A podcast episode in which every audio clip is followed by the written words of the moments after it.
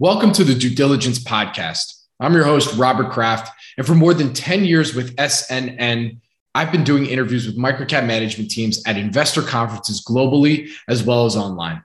Our SNN Live CEO video interviews are meant to pique interest, and then one can discover more by going to that company website. But personally, I always have more questions I want to ask.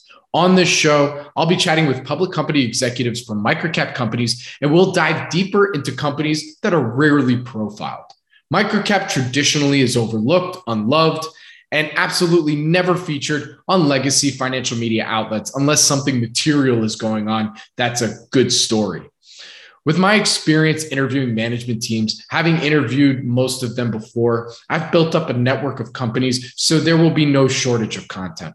Furthermore, this is an opportunity for me to showcase some of the qualitative lessons I've learned from guests on the Planet Microcap podcast. You can expect high quality interviews with management teams that may have exposure to broader macro trends that you may never have thought of. One of the many reasons why I love the microcap space. So, if you love microcaps and especially love learning about companies before the professionals do, let's start our due diligence. This podcast is for informational purposes only and is not provided as financial, legal, or any other advice. The information is not investment advice or an offer to buy or sell any securities or make any investment. The views expressed by guest speakers are their own, and any reference to third party products, services, or information does not constitute an endorsement thereof by SNN or its affiliates. SNN expressly disclaims all liability for any individual's use of the information presented in this podcast. My guest on the show today is Sam Klepfish, Chairman and CEO of Innovative Food Holdings. It's a publicly traded company. The symbol is IVFH on the OTCQB. IVFH is a leading end to end direct to consumer e commerce platform and direct to chef platform connecting the world's best artisan food makers with top chefs and Epicurean consumers nationwide. Innovative Food Holdings has presented at all the main microcap events, so you may have heard about this company before. I've known Sam for a long time, and I wanted to invite him on here to dive deeper into IVFH as it exists today and provide an opportunity for Sam to give you his unfettered perspective on the business. So I'm thankful that Sam took the time to speak with me here today in this format. We discussed the company's genesis to this point, as well as IVFH's capital allocation history, specifically regarding their acquisitions, lessons learned from those experiences, and acquisition strategy moving forward. Sam's plan to make IVFH a profitable enterprise, tailwinds for IVFH, and Sam's vision for the company in three to five years and the inflection points to get them there. With that, please enjoy my conversation with Sam Klepfish, Chairman and CEO of Innovative Food Holdings. Sam, thank you for joining me today. How are you doing? Good, and thank you for having me on. And how are you doing? Listen, I'm. This is a this. I, have been looking forward to doing an interview with you. I think for like ten years now. Uh, so I'm. I'm. Uh, I've listen. I've seen I've seen you presented literally every conference over the last whatever. What did I just say? Ten years. You know. Uh, you know. I, I, know we've always kind of crossed paths and haven't had a chance to really chat on camera and, and get the story and put it out there. So this is a real opportunity for me. So I, I thank you for taking the time. I know you don't do a ton of these anymore, so I, I appreciate it. I, I, appreciate you taking the time to uh, to ask, and uh, gladly very pleased to be able to talk about IVFH. Very cool. All right, so let's uh let's start us off here. The the first question I always ask everybody that comes on here, that number one question I, I love is, you know, if you had to describe the company in one sentence, how would you describe Innovative Food Holdings? So we're leading end-to-end direct-to-consumer and direct-to-chef platform, two platforms that essentially provides high-quality specialty food to chefs and consumers, and combine that with an amazing uh, customer experience.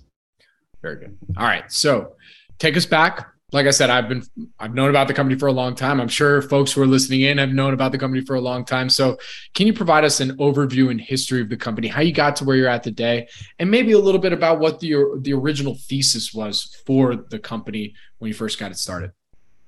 Absolutely. So I joined, and I'm sure for many people who are watching, it's a you know maybe everyone everyone gets to feel how old they are. So I joined the company 16 more than 16 years ago. Um, and that's, yeah. And so we're about 12 employees in a small storefront in, in a mall in, uh, in Florida. And essentially, the business was uh, enabling chefs to have access to a essentially what's known now as endless aisle long tail. I mean, then nobody actually called it that. Uh, of, of, products, essentially offering that to chefs.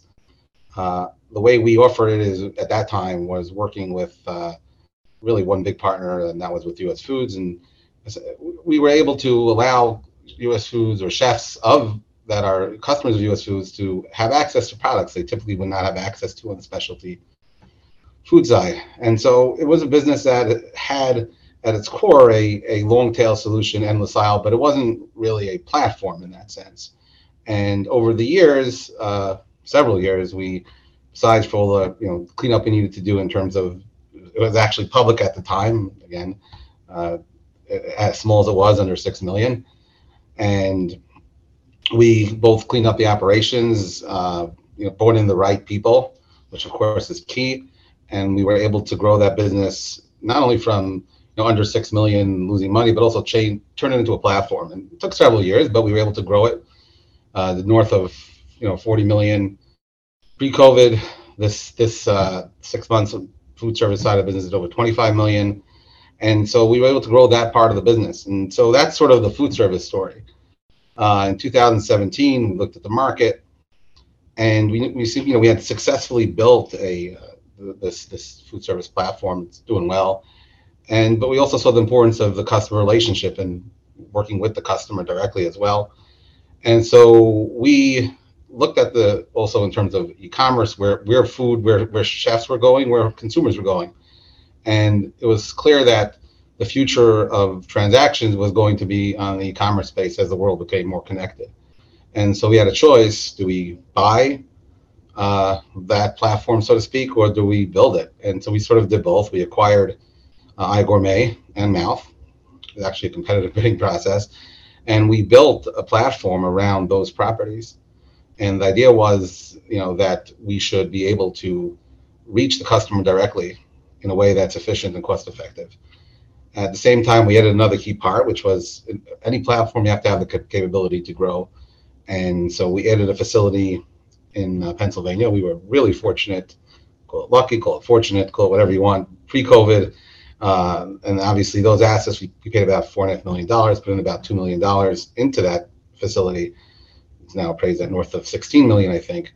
And again, uh, whatever it was, that that's that's a key part of, of the platform is the ability to grow the business by leveraging the different parts of the platform. So where we stand today is we essentially have two really high quality, powerful platforms that do some that, that essentially are doing things related to specialty food, but they reach the markets in different ways. Absolutely. Well, you know, it, it, I, I mean, I remember at that time, I mean, that was around the time that, you know, that direct to consumer delivery of a food, you know, uh, I was one of those consumers that had food, you know, just pre-made or the meals that you can make yourself, you know, so, I mean, you weren't wrong on the trend, right? The trend, that's where the trend was going. How is it trying to figure out how to capitalize on that tailwind and bringing in those acquisitions and doing all that? So what's interesting is so you might say to yourself, you know, COVID, wow, it's great. Yeah, get all these e-commerce sales. I mean, certainly it's terrible for food service. I mean, that's no secret. Anybody knows that. Uh, and however, what well, it's true. You know, we had you know Aunt Tilda buying up you know 50 pound bags of flour from in Kansas, wherever it might be, and um, uh, you know people who are not normally customers of iGourmet. Uh, the reality is that we had just acquired the facility. We had been delayed building it out because of COVID. I mean, it took us longer than we thought it would.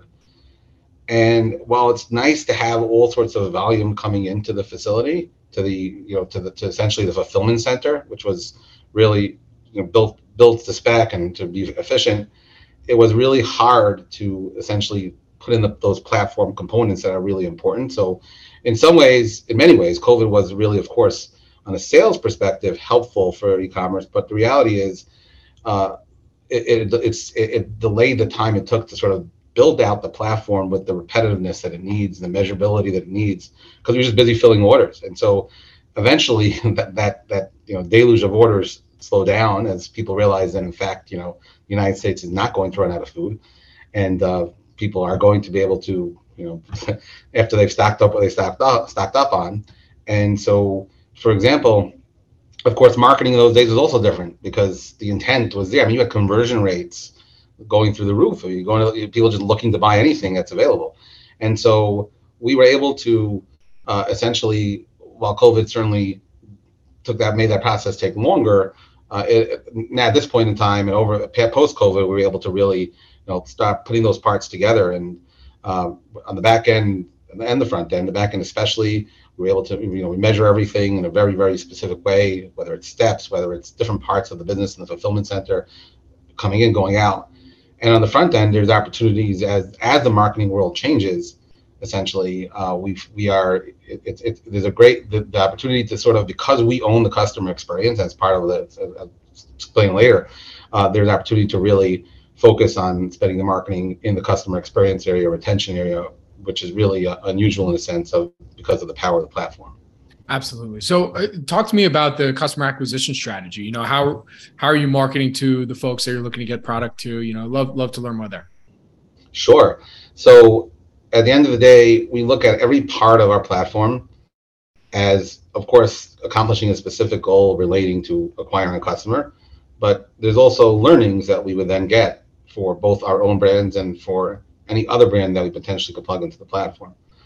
And so, as the and as we mentioned in our press release and in our filings, the marketing environment, and I'm sure you've seen other e-commerce companies saying similar things, has changed significantly and uh, especially because of privacy rules, so on and so forth.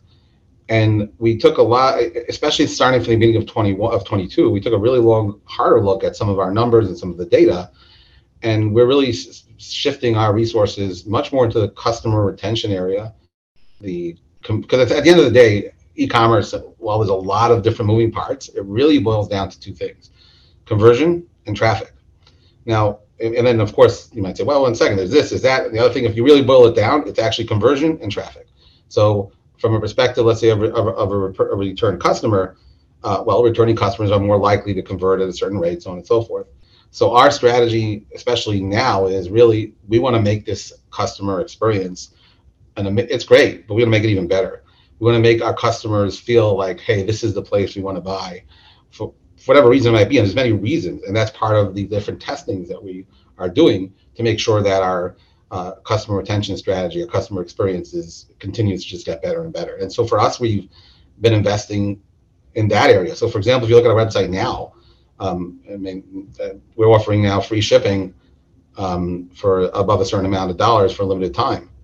The reason we're doing that actually is to test, to understand what our customers are looking for, and what's driving our customer behavior.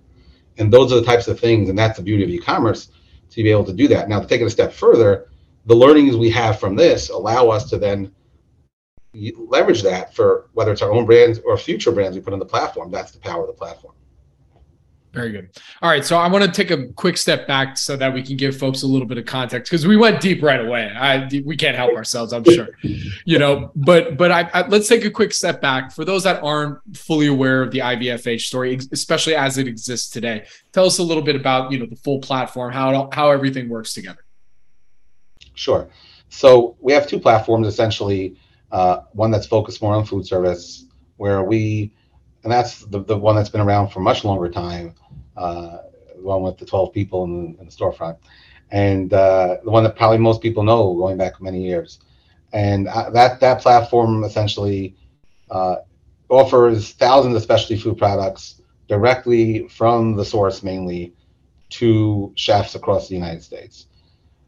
The, the, the, a large percentage of that platform is reliant on partnerships. And what I mean is like, so you have these great products, uh, fantastic whatever it might be, cheeses and so on and so forth. How do the chefs know about you? How do you reach the chefs? It's an expensive proposition to start marketing directly to chefs across the country. It's doable, but it's expensive. And so at the end of the day, uh, our model in that platform is to partner with others, broadliners, in this case, our largest partner is US Foods, where we essentially power their ability to offer long tail solutions to their to their customers.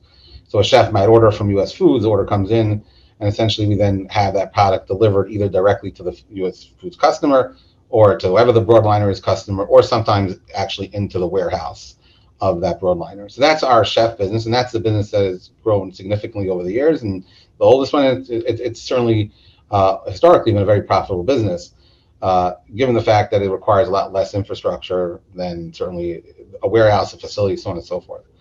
The e-commerce business, the e-commerce platform, certainly more complex. So again, the, the food service side of the business, the platform took a few years to sort of get get going, and so we're certainly not in any. And from a perspective of timing, it's a similar amount of time. Uh, that allows the ability to, if you have a product, let's say either you're a consumer or you're a small company, and you want like some of these brands behind me on that table, and you want to launch a product directly into the market. Uh, it used to be you might throw up a website and maybe you know throw some marketing on Facebook, so on and so forth. That has changed dramatically, and now it's essentially you need to have a full set of solutions to offer those products, whether it's just your own website, whether it's going on third-party marketplaces like Amazon, Walmart, Kroger, you name it. And so our platform powers that ability to do that. So we have iGourmet and Mouth that we do with our own, uh, we call them our own online brand retailers. At the same time, it leverages the ability to offer pretty much any food product or non-food, perishable, non-perishable, directly to consumers. So the product gets into our warehouse. Once it hits our warehouse, we have a very sophisticated WMS, uh, actually pretty unique in the industry, and it allows it essentially can reach pretty much any market, whether it's direct to consumer through different websites or through the third-party marketplaces. I certainly maybe a little bit complex, so feel free to ask any questions on on, on specifics on that. And I was going to say, I definitely will ask more questions. That is for that's for sure. I ain't letting you. I'm letting. I ain't letting you go that quick. Uh, but uh, but um, I want to talk about competitive landscape. You know, uh, can you describe that? You know, who's your closest competition on both sides of the business? I mean, I, I think we can all kind of imagine who they probably are, but you know, just so, to give the lay, more of the lay of the land. In general terms, let's say on the food store side of the business, competition obviously also includes uh, specialty specialty food service providers, so on and so forth, the traditional ones, guys you see local, regional, so on and so forth. And especially as connectivity increases, certainly that type of competition can certainly uh, increase. Uh, at the same time, it provides additional opportunity for us as it becomes easier to work with some of these with many of these brands. Uh, on on the e-commerce side of things, so from an e-commerce perspective, website alone, iGourmet, Mouth, certainly you have all sorts of competition uh, whether it's you know the Murray's cheeses of the world or so, so on and so forth. And that certainly is is, is something that uh, we you know historically we have really good SEO on especially on iGourmet, and historically that's been our competitors. But what's different in terms of what we're doing is in terms of the platforms that we built, the platform on the e-commerce side. There's there's a few companies that might do some of the things that we do, but there's really very few or possibly no one that does the type of thing that we do from perishable, non-perishable foods, the ability to offer subscriptions, complete end-to-end e-commerce platform. So to give you perspective, again, we're not I'm not suggesting that we're like quite nearly as big as these guys, but let's say cart.com raised, you know, raised 240 million dollars to do the type of thing, many of the types of things that we do, not focusing on the food space. Uh, and just perspective. So on, on the e-commerce side, certainly there's competition. The food service side is certainly competition on the platform side, and certainly as it relates to the strategy of how we are using our platform, there's very little competition. And part of the reason we know this is because uh, we also have a B2B uh, offering that uh, powers other brands. And at the same time, we know there's, based on our, just on the interaction we've had with these brands, there's very little out there. For, for your main growth initiatives. I mean what when you're when you're thinking about that total addressable market what what does that size? What, what's that number look like to you? It's it involves it involves of course for example you know we like to look at it in several different buckets. So let's say that even just the subscription market is one bucket. That's a, that's a significant market. I think over the last few years 17% and there's a per year. And essentially it's it's a market that because of our infrastructure we're able to play in we have our own line of subscriptions uh, monthly subscriptions. We certainly feel we can do a lot more with those, as well as um, so that you know, whether it's and that's also whether it's powering our own or powering others. So that market is is a significant market. Obviously, we're not suggesting that. You know, I think it's a fifteen billion dollar market, something like that. I'm not saying we're getting even close to you know, a percent, whatever that number is, but it's a big market. Uh, the specialty food market alone is about 170 million, 170 billion dollar market. And at the end of the day, it's growing quickly. Again, both on the food service side, on the e-commerce side, penetration in e-commerce for food is is relatively low. Uh, at the same time, you know, we're not trying we're, we're not trying to offer commodity products online. It's not our goal. Uh, you know, we've seen companies, spoken to companies that have products that are available all across the board in local stores, so on and so forth. And well, it might be interesting. And we've spoken to big brands actually who have that, and, and brands we know who started that, and they say, look, we we just doesn't make sense for us to do e-commerce because it needs to be something that's unique, specialty. Um, and so what we do is essentially focus on that specialty food service market. It's a 170, 170 billion dollar market. Again, it's it's a huge market, very small penetration. And then certainly in general, the CPG brand market is again a, a significant market. There's a whole sort of, and again, that's a, that's a rabbit trail as to how this happened, but essentially food service, food, excuse me, big food in the United States uh, is, is, certainly, as I'm sure you can see in the stores, and uh, has changed dramatically. The food infrastructure in the United States, and history is something important to look at in general, you know, is very much built on how A&P built up the the food, the uh, whole industry with supermarkets, and that's also changing. And more and more companies are going more direct, and the ability to reach those consumers and the ability to work with these small brands is something that our platform does a really good job in. So it really trends to all these different, you know, sizable market opportunities. You know, it's pretty interesting because you're, you know, you're hitting on something where like in doing a number of these interviews with microcap companies over the years, you know, the TAM is almost sometimes undescribable, or you feel silly saying it because you're like, okay, these are just ridiculous numbers to even say. But you know, it just kind of gives you an example of that of the opportunity that's out there. And for you, I mean, there's so many different places that you can put the focus in. But when you're thinking about some of the growth opportunities that are ahead of the company, where where do you feel that you've been focusing most of the most of your attention because you really see okay if we do it this way this is where i see this this aspect of the business going so certainly on the food service side which has historically been a strong business for us we continue to focus on growing that business it's, it's but it's the opportunity for exponential growth on that food service side certainly is let's call it as a lower probability than the than the, e-commerce side of things on the e-commerce side of things, we feel that as we build out this platform, and again, it's not just me feeling that way. It's it's fascinating. I find whenever I pretty much whenever I speak to someone in the industry, and we've spoken to a lot of people, someone who's dealing with the challenges of getting a product to a consumer or even to a B two B customer, the customer experience managing it is challenging and then like, oh well, we work with a you know a 3PL, and, and I've yet to meet again. This is not to cast aspersion on any particular 3PL, but it's not. It's a different type of experience, and so really from the opportunity for us is to continue to grow our own brands, obviously, which also continues to help drive the power of the platform, which then also allows us to add build our own brands, new ones, as well as acquire other brands that really can't necessarily exist outside an ecosystem like like ours because they just don't have the, it doesn't make sense from a dollars and cents perspective. So it, it's the opportunity is you know continuing to grow the food service business and at the same time continuing to grow our own brands and our own retail our online retailers on our own platform which in turn strengthens the platform and really allows us well, i believe uh, you know certainly opportunities for really exponential growth. Sam i gotta ask what kept you away from buying into the trend of like oh we're gonna do you know give you all the ingredients, package that all together, and just kind of do that model. How often did that come to you? Like, Sam, just do this. This is the trend. Like, you know, look at the valuation for some of these companies that are going nuts doing this. I mean, you had to have some discipline be like, no, we're not doing that. Look, we own the domain recipeinabox.com. And this goes back for many, many years. Why? Because we looked at the market and like, okay, there's an opportunity to potentially grow grow a business and um, and uh, really, uh, you know, like I said, the, parts. And at the end of the day, uh, well, that business is certainly a business that might work. Again, although it's it, the, the, economics of it, of the you know the profitability of it, so to speak, is still yet to be determined. And, you know, there are several publicly traded examples. Uh, for us, it's, it's, it's connected, to, all kidding aside, to the fact that we understand how challenging it is to build those types of business. And at the end of the day, we, for example, we did meal kits in during COVID. Now, again, what that meant was we had a a pizza kit that came with dough with with with dough, excuse me, with flour and a roller, and sometimes some sauce, and we essentially packaged it with our sliced cheese, and boom, you have a pizza kit. And that was and a quick and that was a quick time where you did that. But we still do some of that as well. Still do some. Okay. Okay. Yeah, meaning meaning uh, what we can do is we can take products that come in. Look, we have some products that are under our own label.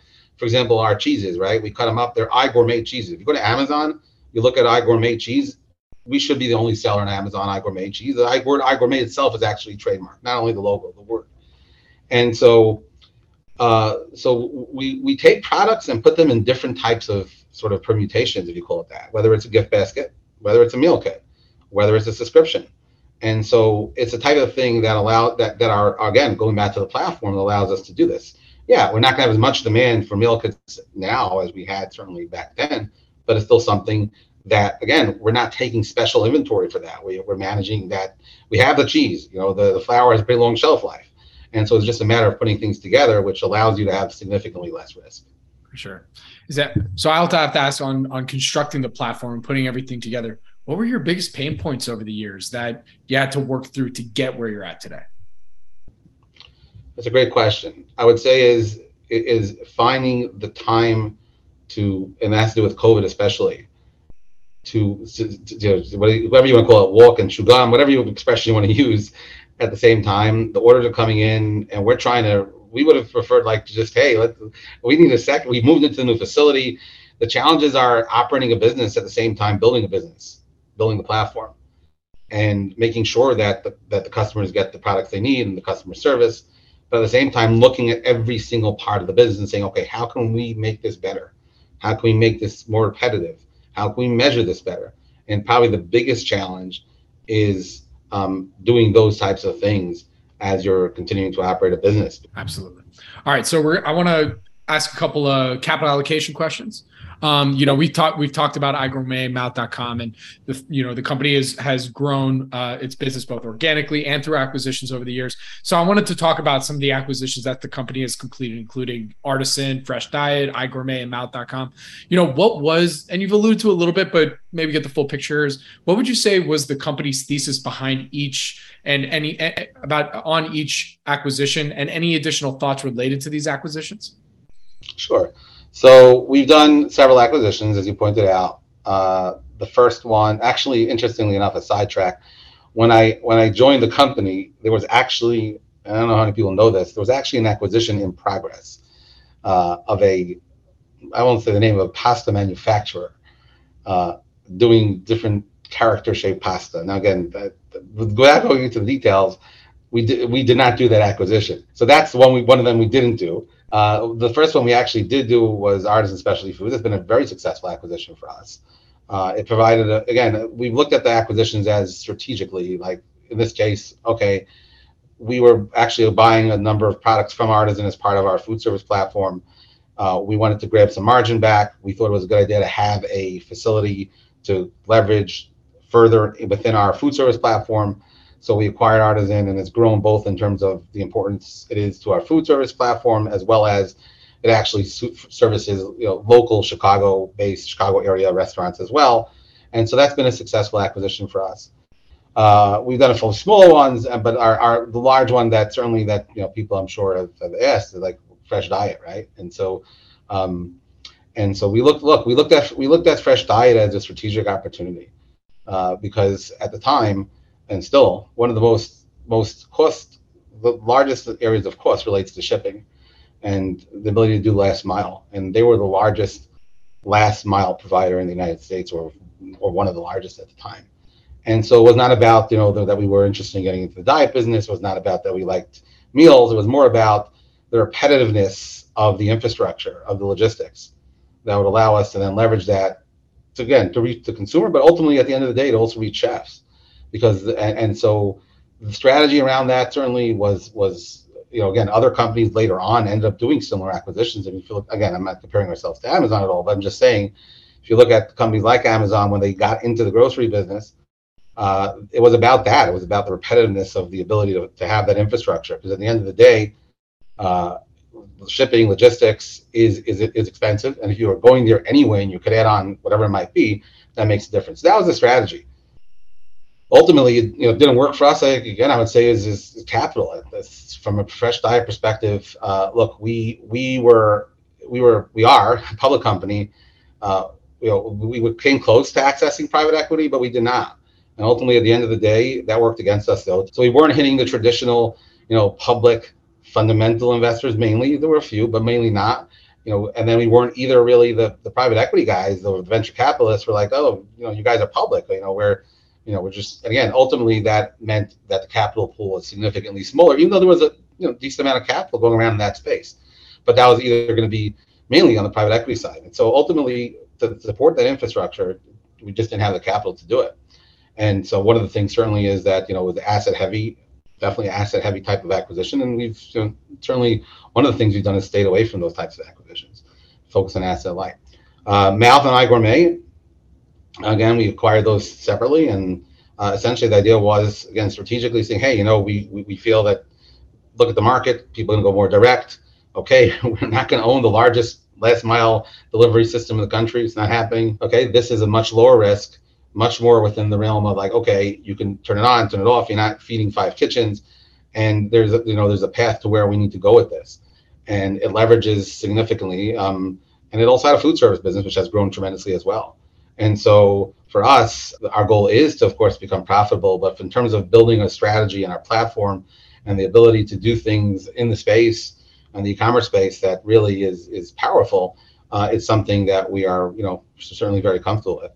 Absolutely, and, and I appreciate your candor on that. You know, sometimes it's hard to sometimes own it when you know, hey, didn't work out, it didn't work out. You know, I. It, but what what would, what else would you say you've learned from this? You know, you touched on that a little bit already. But what would you say you've learned from all these different experiences? And then also, what's the company's current acquisition strategy? Yeah, I would say is probably again a few things, but one of them is well, first one of the things I did was after Fresh Diet. I think I'm a big believer in this, which is you know, I, again, I am I, am not a big poster on LinkedIn, but one of my few posts are with COVID, which is, uh, you know, write down the stuff that's important because later on, you know, just remember to, you know how crazy things are, and so you can remember yourself what's really important in life. Again, not not in a similar vein, like after these types of things happen, which obviously, you know, not an easy, not not certainly something which is enjoyable, and more importantly, it's certainly something that uh, you know that you know was not a positive thing. You say, okay, what do I learn from this? But it's important to sort of, I think it's important at least to sort of do that, you know, really quickly. So you sort of write it down, you look at it, you refer to it back, you know, because remembering five years later, people have a tendency sometimes, four years later, three years later, to sort of things think that that time changes. So from that perspective, I think it's very important. Again, people, the data, and then when the time when it came, comes time to follow the data, follow the data, and then make sure you have the right people. And ultimately, it's not about oh, so then therefore you should go ahead and rip the band-aid off because you know what happens when you rip the band-aid off, right? So you have to make sure it's very easy to rip the band-aid off but you have to rip it off at the right time. And at the same, and, and so all those things were things like, okay, you know, that at, at, at that other acquisition that certainly, you know, was not a positive one for the company. Ultimately for us, uh, these are the types of things that we could take, you know, learn from and say, okay, let's do this differently. Let's do this, you know, going forward. And I think that that, that has been very helpful. Certainly one of the things that we did right was we made sure that the food service business was as isolated as possible from the fresh diet business. And we kept that going really well. And I, am it's surprising to me because certainly no one's give you know I've had people from the industry come over to me and say, hey, how, how do you guys do that? Um, and again, it's it, that's great, but at the end of the day, we obviously would have preferred that they both would would have been very successful. Well, look looking ahead, you know, or, or well, sort of, you know, you put out a, a, press release back in in June talking about the company's aggregation strategy. So, love to learn a little bit more there. What what are, what is the strategy? Tell us a little bit more about you know what what you put out there. Sure. So we're really again from a perspective of acquisitions, right? So we've done. You mentioned the different acquisitions we did. Now, to give you perspective, and let's use this as a. I'll use an example to give perspective. Let's say there's a company out there, and, and this may even be a, a real example, but let's say there's a company out there that's doing a couple million in revenues, has a website, has a customer base, has good, you know, good CAC, good LTV, everything but their infrastructure just doesn't support the size of the business, two, three million dollar business. Because and again, it could be bigger too, and we've seen those also. Because of the way our platform works, you can take a company like that, plug it into our platform. We can either fulfill for them, but that's not what we want to do. We want to own the company, we want to own the brand. I mean, we certainly fulfill for we own part of the company. We have small part ownership pieces of some of the companies we fulfill in, fulfill for at least one. Uh, and then you essentially could your, your seat at the table is very different if you have the infrastructure where the, the, the seller, whether it's the investment bank or there's the company itself, is like, we understand the challenges that we face on a daily basis, how you guys can solve those problems. And it's gratifying to hear that, frankly, because I, I there has not been a conversation that I, that that comment has not been made. So from my perspective, from our perspective, again, obviously there's still work to do to continue to again to improve the platform and you know really make it further really great for acquisitions. But the, the ability to plug something in is powerful, and that's the feedback we've gotten when we've had a seat at the table. Absolutely. So, you know, another question that I have for you on here, and this is something that I ask everybody when we when they come on the show, is um, you know, what what would you say investors still get most confused about when they think about innovative food holdings? And as a kind of a sub question to that, you know, if it's you're not sure what they're confused about, maybe your frequently asked questions that you get. Yeah, I, I think I think you know so, certainly you know if you like in the Amazon reviews, right, you, you might get one or two shareholders who are extremely vocal. That doesn't necessarily mean that that's the most important question, but certainly overall questions that I've heard is I would say without knowing for sure, because again, everyone has different perspectives. Like people are trying to understand, like, okay, why do you guys buy this e-commerce business? And you know, and it's, and it's, it's not about the e-commerce business. It's about the platform. It's about the ability to build around that platform and grow it. So obviously, our job and again, I'm happy to have this forum to be able to explain the best I can, uh, is to explain and, and, and certainly articulate what the strategy is. At the end of the day, you know, we, you know, could continue to try to do that. Absolutely. You invite me back. You're listen, man. It, you're you're always invited back to talk about what's going on for sure. Um, Thank you. You know, I I have to also ask, ask this because you know I I've gone on the forums. I see what some people say sometimes about IVFH over the years. And I know the company used to do conference calls. Hey, you know, now you're speaking to me, which is great, you know, but what, what's your, what's your thought process on conference calls and, you know, doing those quarterly updates and stuff like that? I think in general, it's a pretty good idea. This is, is a type of thing that allows investors to get educated. And from perspective of calls, whether it be quarterly calls, again, calls like this or calls where there's, you know, people asking questions, certainly that's something I think at the end of the day uh, does allow the company to really, you know, speak its voice, so to speak. Uh, so I, again, long term, it's something we'd like to do. Uh, something we think it's it's it's beneficial. We just you know haven't that, that we haven't gotten to that point yet. But we certainly, again, I'll say one thing: we are always um, uh, available. Uh, and maybe not necessarily in these forums, but we haven't frankly been asked that many times. So just just so you should know. And um, uh, but calls, one on ones, people you know, even a bunch of investor calls wants to speak. The only only caveat is like if you're going to speak and just you know be screaming and impolite on the phone and nasty. Okay, that already once, twice, but already like a few times it's, it's already too much. But overall, if if the investors are professional, we'll talk to anybody. And you know, I, I welcome anyone who might have any questions to feel free to reach out. But ultimately, in, until the time we actually you know do conference calls, but we think it's a good idea. Hey, listen, if you don't need to do conference calls. Just come talk to me once a year, twice. A, we'll give the full picture. Like, listen, we'll put it on the calendar already for for the next six months. But uh, there you go. all jokes aside, um, I have another question for you. You know, playing the, you know, look, you mentioned earlier that the company's working towards profitability, near term profitable. You know, the, you just put out your numbers for uh, for Q2 on uh, August 22nd. Have to ask, you know, what is the strategy? What is how how do you make IVFH a profitable enterprise? Well, again, we feel we're on a path, on a very good path, in terms of you know, again, if you look at deep into the numbers, if you look at the numbers we put out in the second quarter, uh, if you look at the strategies of of the way we're talking, the way we're focused on marketing, in terms of you know just spend versus sort of retention strategies and the ability to do that with the brands that we have, and frankly, the ability to layer on brands, whether our own or additional brands, onto the platform, is certainly something that sets us on the path to profitability. In addition, our B2B strategy of powering other brands, you know, we we we are certainly looking to grow that business. We have grown that business, um, and we think it's an opportunity uh, to continue to uh, leverage our platform. And what's interesting about that business is, you know, we we the goal is the structure. The idea is we want to power some of these businesses, but we also actually want to own a piece of them. And so, in some cases, we do. So it's a strategy that we will continue to look at and try to expand. So all those things together give us, you know, a significant opportunity to really continue on that path. Very good. And one more, you know, devil's advocate type of question for you today. Um, you know, in your opinion, what what would you say are some of the company's downside risks? Certainly, you know, the food service, you know, certainly food service concentration and things like that. Uh, at the end of the day, people. I think people. We have we've, been able to build a really fantastic team and making sure those people stay on, committed and excited. And at the end of the day, it, it, it, as I'm sure you know, it's it's all about the people. And so, uh, and from a perspective of that, that's certainly a risk. And of course, we have to execute at the end of the day. And so, those are the types of things that we want to focus on. So, from overall, let's say, you know, specific risks is be more food service related, and just in general, e-commerce execution and just having the right people in place. Very good. I mean, is there any headwinds that you foresee, or I mean, e-commerce buying food online is kind of here to stay at this point. Buying food online is fascinatingly.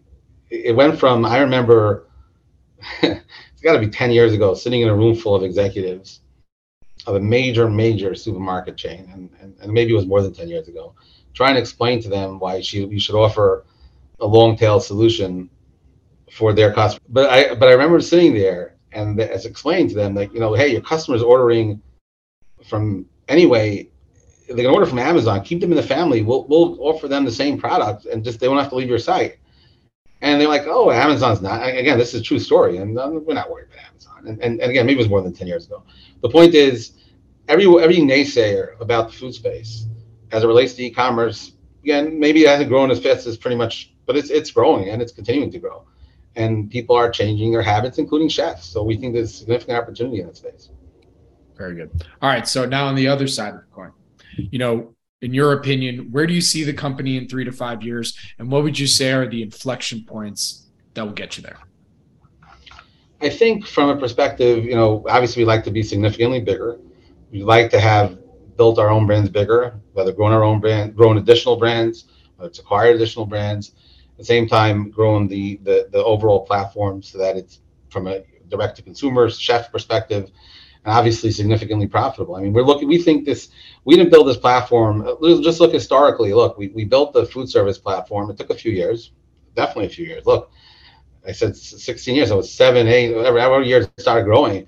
Uh, this is actually taking less time. So we think that once it starts hitting the stride, there's significant opportunity uh, to grow this platform and grow the brands on the platform and so three to five years for us, I mean, we think the company should be significantly better and significantly profitable. Obviously, we have to execute, but uh, the ability to, to try to grow shareholder value in that, you know, is something we're really excited about. And for me, obviously, that's that's probably the most important thing as it relates to the value here. Absolutely, and I mean, on the inflection points, I mean, what if you? I mean, I don't know. I don't want to say like if you had your crystal ball, but like, what would you say are those? If you had to look out to get you to that point where like okay now we're ready for these acquisitions. Okay now we're really starting to see that ramp up in sales on this side of this. You know what are what what what are those things that you think might be those tipping points? I think as we continue to improve the platform and continue to improve our marketing efficiencies you know we spend a significant amount of time on the back end of the platform and we're very comfortable as to you know where it is today. We're continuing to spend significant amounts of time and effort on really we spent you know transforming, so to speak, or making it better, growing the front end of the platform. And as we do that, and it allows us the ability to both grow our business profitably as well as add on additional uh, brands. I think that's the point where you say, okay, you know what, we have that formula down pat in terms of being able to run the brands profitably. Now we add this brand and this other brand, whether it's our own brand, and I think that's where the opportunity becomes significant. So I'm gonna. So one question I always ask everybody on here is like, how much, if at all, have your shareholders influenced your decision making process? But I'm gonna I'm gonna skew it a little differently. How many times have you been pitched? Oh, you should, why don't you just uplist to Nasdaq? Come on, that that must you must get that like once a week. Uh, look, I would just say that Nasdaq is certainly a great place to be, and um, uh, you know it's special. It's interesting. I, I again, this several years ago that may not have been as important as it was now but with the uh, even with you know obviously all the meme stocks going up, going down, all that. the point is the retail investor, and again, you know your audience. Uh, again, to some extent, obviously you have a very highly educated audience, and but your audience, the greater audience, uh, certainly uh, it's much harder to buy these stocks on the different apps that are out there. And so, from a perspective of practical, you know, you want to go after where your customer is. At the end of the day, your customer, essentially in this case, the investor, is not able to buy a lot of these stocks. So you're essentially losing part of your market. So there's no question there's an advantage to being on Nasdaq. And again, uh, certainly, you know, from our perspective, that's an opportunity. Listen, I, I asked it slightly in jest only because you know, let's you just reported 20 million in the last Q2. You know, you kind of you know, got an 80 million dollar run rate, right? Like, uh, you know, for so I can only imagine, you know, even five years ago, you know, we run in all the same circles. We see, you know, how it is at these conferences. So I, that's why five years ago, the data wasn't there necessarily. Sure. Nasdaq. Now it's right. hard to argue data. There's millions of investors that can't buy OTC stocks because uh, through apps and they through you know do Nasdaq. So then it was like, oh, the institutions are okay. Look, the institution's not going to probably buy on Nasdaq either if you're whatever that small, but the individual investor simply can't do it. So that's a much more compelling argument. Right. Absolutely. All right. I've taken a lot of your time today, and I really do appreciate it. But I got one more question for you to close this out here. And I kind of asked this a, a, little bit earlier, but you know, give me the full picture. How would you grade your experience as being a public company CEO? You know, you've been doing it a long time, gone through quite the roller coaster of things and through the business. So, you know, what what's been the experience like for you? It's interesting. Uh, it's a very interesting question. So I think there's two parts to it. Uh, the first part is it's, it's been like, okay, what's it like being CEO of, you know, of a company that we started under 6 million, you know, growing it, you know, essentially a startup. And obviously, during a, a number of sets of challenges from day one through the, through today. Um, and then sort of that in itself is really, really hard. And then you sort of combine that with the lens of the public eye, it becomes extremely difficult. But again, at the end of the day, again, I think it's a big, it's important, the emotional intelligence part of it, which is you have to knock out the noise and focus on the goal. And at the same time, you know, obviously there's going to be a lot of noise, uh, whether it's because you're small, you're a startup, because you're a public company. So it's definitely been challenging, but at the same time, you stay focused and try to execute. Absolutely. All right, Sam. I think we're there, man. Where can our audience go and find more information on Innovative Food Holdings?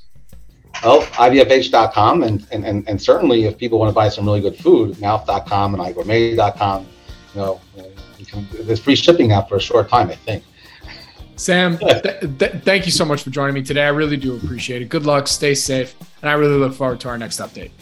Thank you. Thank you for having me on. Appreciate it a lot. Thank you. Have a good night.